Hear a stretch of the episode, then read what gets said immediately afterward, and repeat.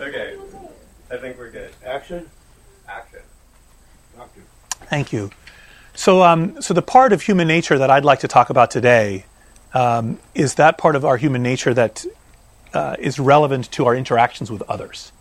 And there's been a ph- phenomenal amount of work taking place uh, in the last 10 years, certainly, and even in the last year or two, uh, that seeks to understand how we interact with each other and how we assemble ourselves um, into social networks. And if you think about it, humans are extremely unusual as a species in that we form long term, non reproductive unions to other members of our species. Namely, we have friends. Why do we do this? Why do we have friends? It's, it's not hard to construct an argument as to why we would have sex with other people, but it's rather more difficult to construct an argument as to why we would befriend other people. And yet, we and very few other species do this thing. So, I'd like to problematize that. I'd like to problematize friendship first. Second, not only do we have friends, but we prefer the company of people we resemble. And there's an enormous literature on sort of in group bias and why this might be the case. And a lot of this literature, to my eye, takes the form of what I would regard to be a tautological explanation. Why do we prefer the company of people we resemble? Because we're more comfortable when we are with people we resemble. Why are we more comfortable when we're hanging out with people we resemble? Because they resemble us. And I'd actually like to try to find a deeper explanation for why we befriend other individuals, why we assemble ourselves into networks with what it turns out to be very fundamental, reproducible topologies, structures, and why we prefer uh, the company of people we resemble.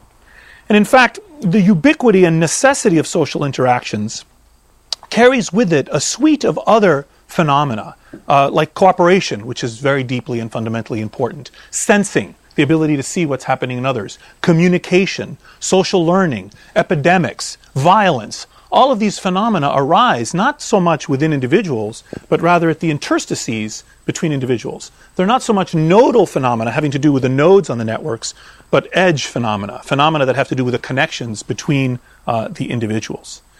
And in fact, I'd like to think that the focus on networks calls into question some very old ideas um, about human nature. And actually, I think you can, and, and about what the state of nature really is for human beings. And Joe Henrich, uh, in, in, an interview he did for Edge a couple of years ago, had a very nice, sort of pithy summary of this. He says, Why do we think, even, why do we see market economies as all about competition for advantage?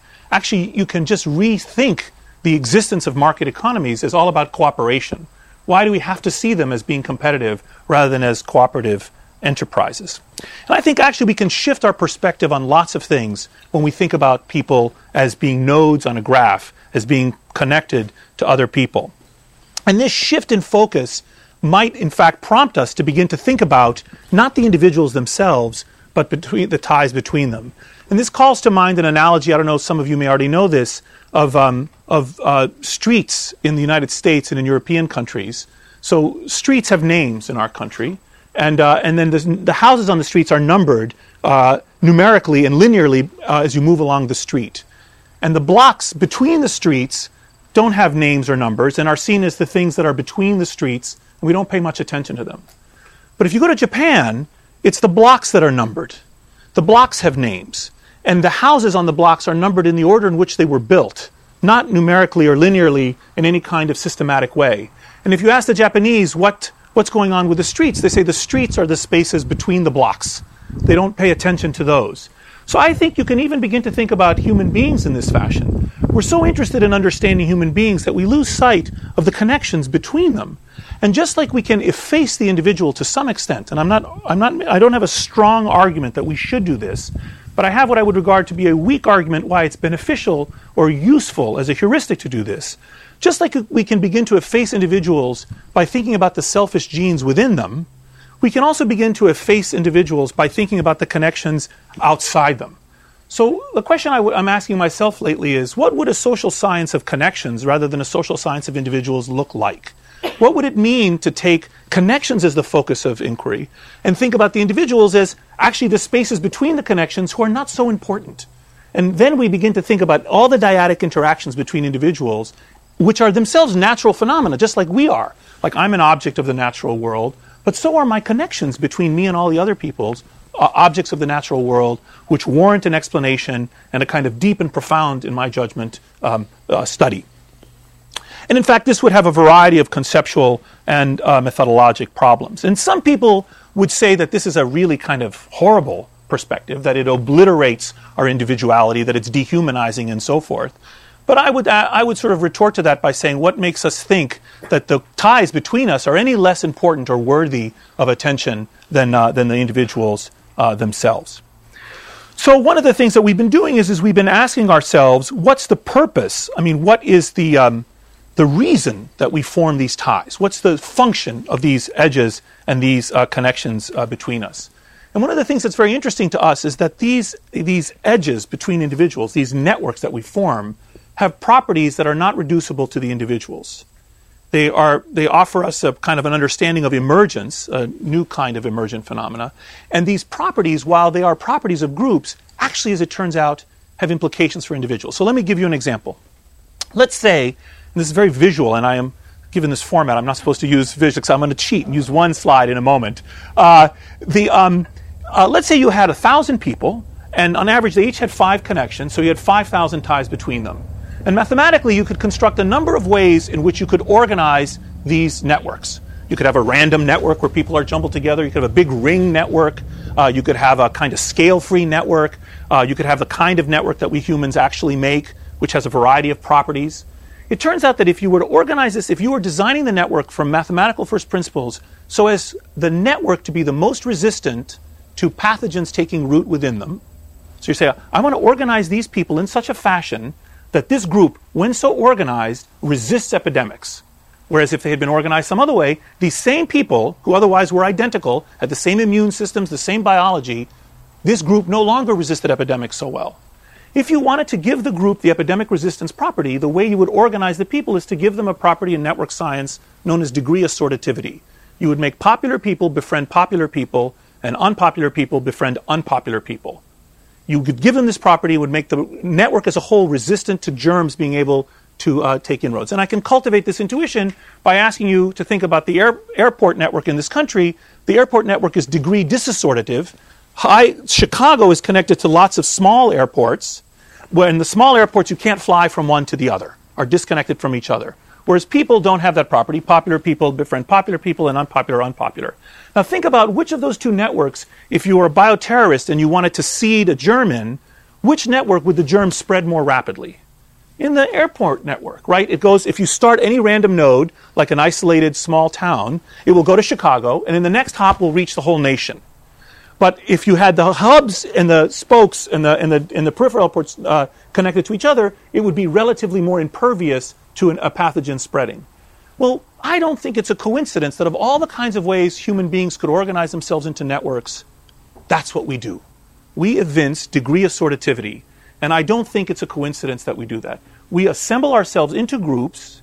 The group now has this property, this germ resistance property, which is a property of the group, but which, as it turns out, also benefits and affects us. Now, being a member of that group, we are less likely to uh, acquire pathogens. And this sets the stage for a set of ideas that we and others have been exploring that shed light on multi level selection and other kinds of contentious ideas uh, in the biological and the social sciences. And we've had, we have a number of fellow travelers on this road uh, Laszlo Barabasi, Dirk Helbing, Tooby and Cosmides, Frans de Waal, Nowak, Rand Santos that's here, people working on these related areas of uh, interactions between animals or people and, and, uh, and what this means. In fact, David uh, Rand and uh, Josh Greene and Martin Nowak just had a nice paper uh, this past year. I was asked to sort of highlight some papers looking at whether um, you can use time to response as a kind of heuristic for understanding are people sort of intuitive cooperators and rationally selfish, or are, do they exercise rational self control uh, over a kind of instinctive greed? And the, our, the, data they present in that paper, to my eye, is quite compelling that we are intuitively wired uh, to cooperate. And James and I published a paper the last year as well, also in Nature, where we uh, had the following idea. We said, well, what we would love to do is if the claim is that there's something deep and fundamental about human social networks and the structure of networks, we would love to be able to go back 10,000 years to the Pleistocene and look at how humans, what kind of networks did they assemble themselves into before we invented agriculture and cities and communication and so forth. And we did the next best thing to that, which is to map the social networks of the Hadza hunter gatherers. There's only about a thousand of them left. Only about 500 of them still live in the traditional way. They are a natural fertility population. They have no material possessions to speak of. They sleep under the stars. And when we map their social networks, their networks look just like ours. So, despite all of modern technology, telecommunications, the internet, and everything else, the structural features of their networks are indistinguishable from the structural features of our networks, suggesting to my eye, again, that there's something very fundamental, not just about the structure of our bodies and our minds, but the structure of our societies. So, so this is some of the work that's been going on uh, in a number of fronts the last uh, few years, trying to understand uh, social interactions, uh, social networks, and the kind of constituent elements of that, cooperation and the like. Uh, but then that leads to what I like to call the so what question. So what if we can understand the structure and function of networks? What can we do with this knowledge? Not necessarily to make the world better, John, but actually to intervene in the world uh, in some way. And if you think about it, that's also one of the tests of science. I mean, as a scientist, can you actually understand the natural world well enough that you can actually seize control of the natural world in some way and make it obey, obey certain fundamental uh, rules? So, there, so I'm going to close with uh, some summaries of a few experiments that have taken place over the last couple of years, uh, and then a kind of broader set of uh, kind of a bigger idea uh, as a final point. So let me just summarize a few pieces of work that are going on in my field that I think are are very cool uh, at the moment. So, the two broad categories of work. One category of work is can we manipulate um, the structure, the topology of the network? Can we take control of the nature of the ties between people and drive the network to desired states? And the second is can we manipulate not the connection, but the contagion within the network? Given a structure of a network, how can we seed the network? How can we introduce information strategically within locations that make the group behave in desirable or ways that we specify? So, can we show that we've mastered uh, understood this world well enough that we can actually uh, intervene in it. So, one experiment that was done uh, by a former postdoc of mine that was published a couple of years ago now uh, is this, and I have to show you this image. So, um, so this is an experiment. Of, this is an experimentally constructed networks. There are two networks in this image. I don't know if you can see it. Was, there's just no way you could describe uh, these these two networks. Both of these networks have 128 people in them, and in both of these networks, each person is connected to exactly six other people. Okay? So if you talk to the human beings in these networks and you ask them, how many friends do you have? They would say, I have six friends. And every one of them in both of these worlds would say, I have six friends. They cannot tell the difference between the two worlds which they inhabit. Okay? Now I'm going to ask you suppose I'm going to infect the person, the yellow dot that's up here, with a germ. In which of these two worlds do you think the germ would spread more rapidly and more completely throughout the network? From the point of view of the individual, there's no way of telling what world they're in. But from the point of view of us, with this God's eye view, we should have an intuition in which of these two worlds is the germ more likely to spread. And the answer is the germ on the left. I'm sorry, the network on the left. This random as- assembly, ping, ping, ping, the next step, the, the germ will spread from the yellow dot to the six red dots, and then from there to the others, and you'll flush through the system. You'll get a blooming of the information spreading or the germ spreading or whatever. And this is things that spread by so called simple contagion. Now I'm going to ask you something different and more difficult. Imagine now what is to spread within the network is not germs or information, but for example, a behavior. For example, smoking cessation or cooperation, something more complex. It turns out that the world on the right is the world that is more conducive to the spread of such phenomena. So the topology of the network, which can be seen from above, is what's relevant to whether or not these group level properties uh, can emerge and be sustained. So this was an experiment that was done to show that we did an experiment, and I won't show you any more images. We did an experiment in our lab where we um, recruited over 2,000 people online, and we brought them into these virtual worlds. Uh, and the subjects played a public goods game with the people near them, a kind of cooperative game with those around them, who they were randomly assigned. Uh, and then we controlled in that world whether or not people could rewire their networks. So, in, in, in, in the amount that they could rewire them, by which we meant not only can you, if you defect from me, I can reciprocate by defecting, or if you cooperate, I can reciprocate by cooperating. But we gave me another tool, which is that I could cut the ties or form ties to people. So I could form ties to cooperators and cut ties to defectors. And then we manipulated the viscosity with which that could be done. And what we found was is that actually we could control the amount of cooperation that emerged in this group of people by specifying the rules of interaction. if we allowed people to rewire their ties just the right amount, then cooperation in the group would appear above and beyond and independent of the individuals themselves and their own tendencies. So we can elicit from the group a property, namely cooperation, by controlling the nature of interaction. Second experiment. A number of other experiments have been done with uh, contagion phenomena. So, given a structure of human interactions in an African village, in a trading floor, uh, in uh, Wall Street, uh, in schools in the United States, uh, whatever the setting is, can you strategically introduce information in such a fashion that you can get people to behave in particular ways? It was just a paper published by Matt Jackson and Esther Duflo a couple of weeks ago in Science looking at microfinance. So, if you want to get the adoption of microfinance in a setting in India, who do you, in the villages, who do you target so that if you get them to use the microfinance, you get the most spillover and the most rapid diffusion of innovation. Another uh, nice paper that was done by my colleague James Fowler, and all of the work that I've done that I'm describing today, virtually all of it has been done jointly with James. Uh, James had a beautiful paper a year ago as well, in the last year in Nature, uh, where they randomly assigned 61 million people online to a voting intervention. And were able to show that actually showing people a very seemingly trivial stimulus drove not only the individuals themselves to be more likely to vote, but their friends to be more likely to vote and their friends' friends to be more likely to vote. So we showed a spread of civic mindedness to two degrees of separation within this massive experiment done with 61 million people. In fact, it's estimated that an extra 300,000 people turned out to vote on that election because of James's experiment. Actually, our democracy was improved because of the scientists actually doing their work in that particular occasion. Um, there's been some other nice work on product adoption using experiments online. How can we uh, get people to adopt products? And we're in the field right now doing some experiments in Honduras where we've mapped the villages of 32, mapped the networks of 32 highland villages in Honduras, and we're trying to see if we can only reach 5% of the people, which 5% should we reach so that we get the whole village to change its mind about clean water and nutrition uh, outcomes. And we're randomly assigning the villages to different targeting algorithms. In some villages, we pick 5% of the people at random. In other villages, we pick them according to one targeting algorithm, and still another according to another targeting algorithm. And we have very promising results uh, from uh, this study. Um, there's also a sense in which you can now use networks, and there's been some nice work done in the last year, so summarizing my field, whereas now, instead of introducing information into the system, you think about networks as kinds of sensors, extracting information from the system. So, for example, if you think about it, uh, just a moment ago, we cultivated the intuition that if you target information to particular individuals, they're, they're going to be more spready, more willing to, able to spread whatever it is that's happening in the network. Now, let me ask you to think about this since I can't use slides. Imagine a network uh, and so they're ties, there are little nodes, and they're ties between them. And most of you probably have an image that in the middle there's a kind of jumble, like Christmas tree lights. When you open them up after a year, and there's a thick knot in the middle, and are these little tendrils that spread out to the edges. That's what a network kind of looks like.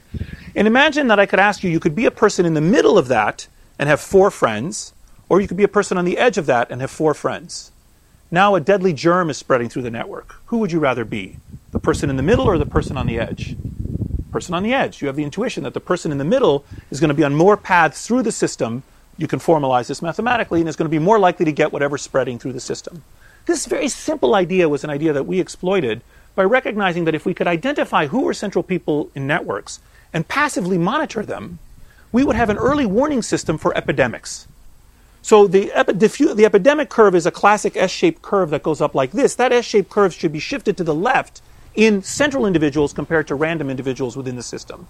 So if we can find ways of identifying central people using big data or other techniques and monitor them passively or actively, when we observe a spike in central people, it means that an epidemic is about to strike the population.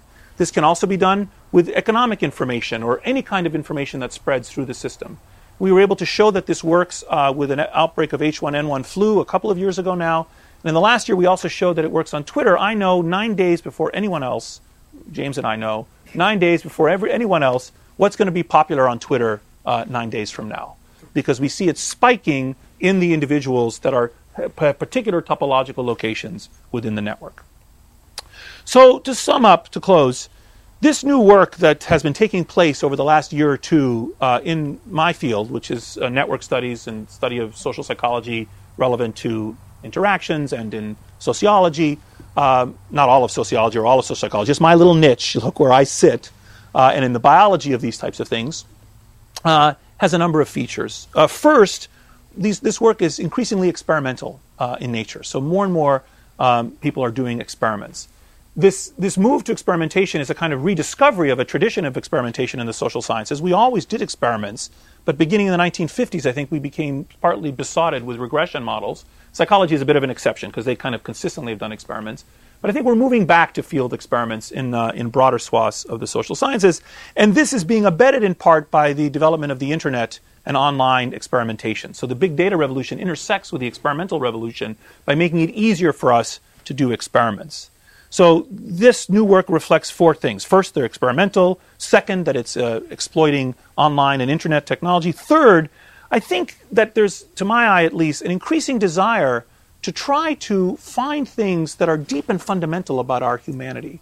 I think the best social science now that is being done seeks to go kind of to a deeper and more fundamental level uh, to try to explain human behavior, at least when it comes to human interactions.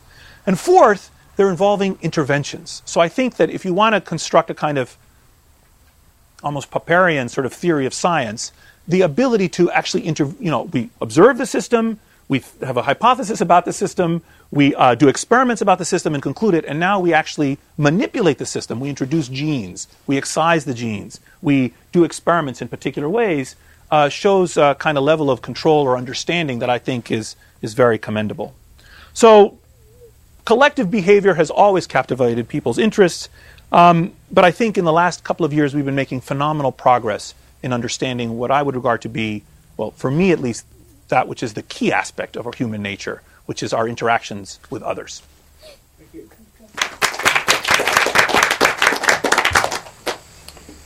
you mentioned uh, point three.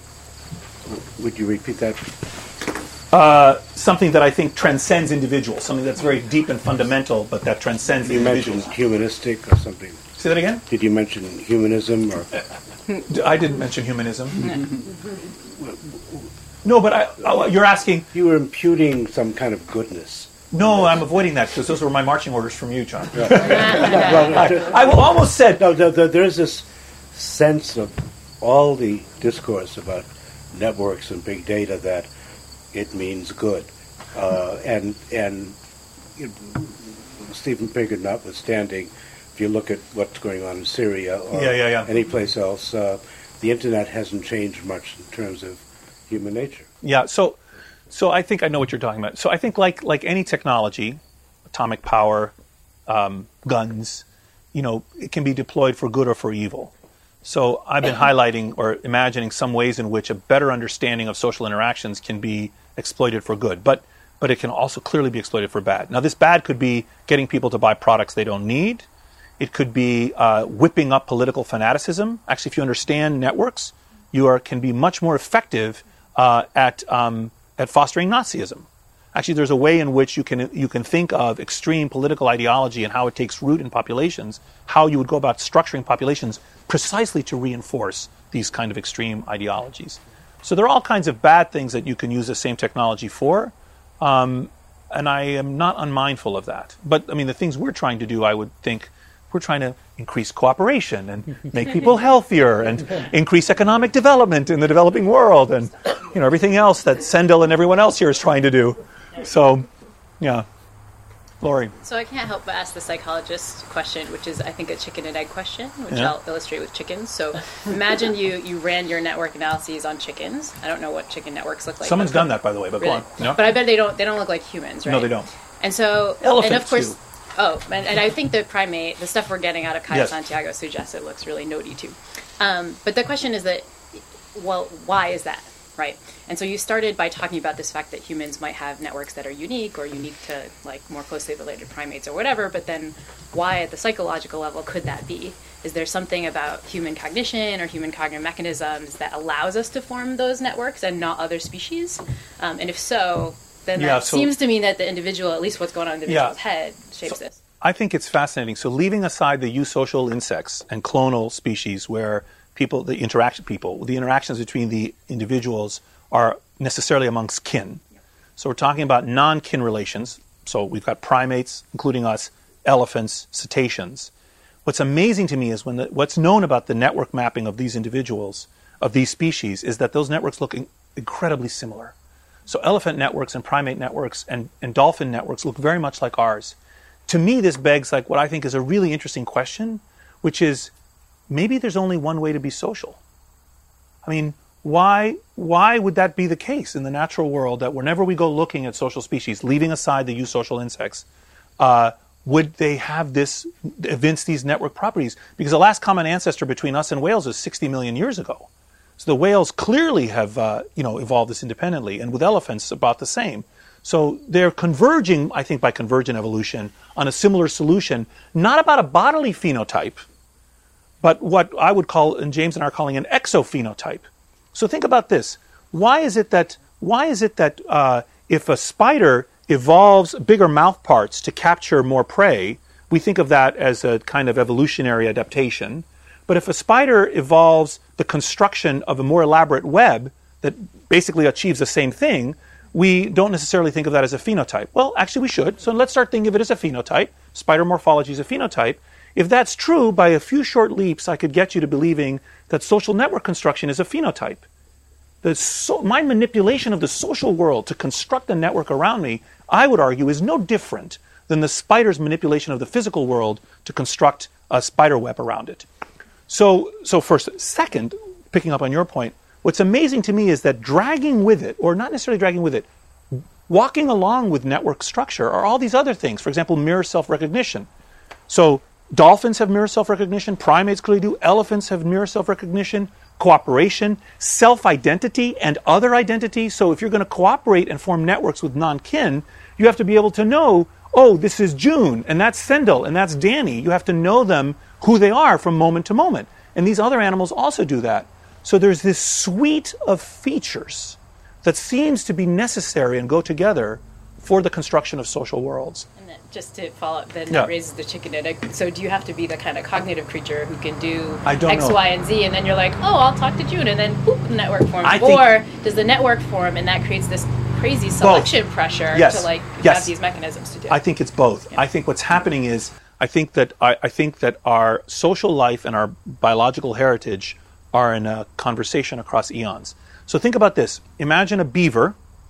A beaver, for whatever reason, has a chance mutation that makes its behavior different, so it constructs a bigger dam. And now, when the beaver constructs a bigger dam, you get a bigger flood behind the dam. And so now, across time, those beavers, ideally to exploit the greater linear perimeter of the, of the pond that they've created, which gives them more foraging opportunities, needs bigger lungs. So the beaver now has to, because of the behavioral change, has to start evolving bigger lungs to be able to be underwater more to explore this perimeter, or bigger flippers, or whatever beavers need to be effective. Okay? Well, I think humans are like that, actually. I think we have little things where we begin reworking the world, the social world around us. I think that creates selection pressures on our brains and our cognition, makes us social. The more social, cooperative, uh, mirror self recognition, all that other stuff we do, the more able we are to create these webs around us, and it feeds back on itself. But what's so interesting to me and James about um, about the social world is that unlike the physical or the biological world, which God gave us, you know, as material is around us, we create the social world. So we create the selection pressure that then feeds back and contorts our minds and contorts our bodies. That's what I think is happening. Yeah, uh. So you were talking about your interest in contagion, and I know earlier we talked a little bit about emotional contagion. And I'm just wondering, you know, to what extent do you think this, the spreading of this phenomena, is going to vary depending on the type of network we're talking about? Whether it's specifically, I think of, you know, offline, more in vivo interaction, and now with you know the social media networks growing and ever increasing, and the the degree to which you're expressing emotions in these two domains is radically different. So, one of our arguments has been that emotions, emotional contagion, in which we're very interested, has to you there has to be some relationship at stake. So, my emotional response to my child in pain, or my colleague in pain, even depending on the colleague, uh, is very different than my emotional response to a stranger in pain. Now, I still have empathy and I like to believe in sympathy for the stranger in pain, but there's clearly something about it. Plus, it's also different to see the person in pain than to read about the person in pain. So, A, the nature of the social tie, B, uh, the, um, the visibility are crucially important. However, I think that you can transmit emotional states to a lesser extent, but still uh, through online interactions. Like if you get a sad letter from your sister, you're going to feel sad about it, even though it's a printed word and not, not quite as powerful as seeing your sister. Uh, and we have an unpublished paper, which I think I can talk about very briefly, which we we exploited uh, weather variation as an instrument. So we looked at all the residents of New York City, and if it rains in New York City, you, with Facebook mapping of the whole country, uh, their fa- their Facebook friends in cities outside of New York is affected by the weather in New York City, two degrees removed. And so we can, and we did this. I won't go into all the details, but we did this in the econometrically proper way, and so we can discern in, in a kind of quasi natural experiment, to the extent that you believe the literature that weather affects people's moods, which there is a nice cottage literature on this, um, you can use that as a kind of ex- what's known as an instrument to kind of identify these effects in online uh, between online uh, friendships. Yeah, that's question. So, like all models, there's a certain degree to which you're abstracting, and that's a sort of a necessary feature of modeling, right? You're going to take some stuff out. But um, I mean, and I think you've highlighted something that's right about psychology, which is that we don't spend as much time thinking about what friendship is for. There's been some assumptions about it being for exchange and so on, and you have a different proposal. But um, so just to connect it up to some stuff that we've been thinking about. I mean, one thing that seems to be important in our data about friendship is that the nodes aren't equally weighted. And so the amount of time Yes. and the degree to which I'm close to my first friend is really different from my fourth and fifth friend. And so what what I'm really curious about is first of all as a technical matter how easy it is to build things like that into the model because my just for the record my suspicion is it's going to be really important and it might even change your pathogen dynamics. Yes. Because if I spend a lot of time with Yes, one for sure. right? Yeah. So, um, as a psychological matter, that seems like a reality which would be very cool to build into Yes. these sorts of things. And again, as an empirical matter, uh, we're finding that there's a relatively nice function that one can use to map these things. So, you know, is is the future of this kind of Yes. work weighted weighted weighted edges? Yes, yes. Yeah, so everyone. Yeah, so everyone's moving to not everyone. I mean, there's a big move to weighted graphs, exactly for the reason you're describing. So every tie can get a weight now, so you can describe not just the uh, the nodes. In fact, ties can become just as complicated as people. How long has the tie been lasting? How intimate is the tie? How frequent do you see the person? What what's the vector? Does do I I say you're my friend or you say I'm your friend? And so you can begin to have all kinds of detail uh, which are highly relevant, and you can so weight the ties and use a variety of methods which allow you to take advantage. And it falls mostly as you would predict, right? So just as you suggested, people with whom I spend a lot of time are more important pass through the network when it comes to germs, for example. Thank you. Thank you so much.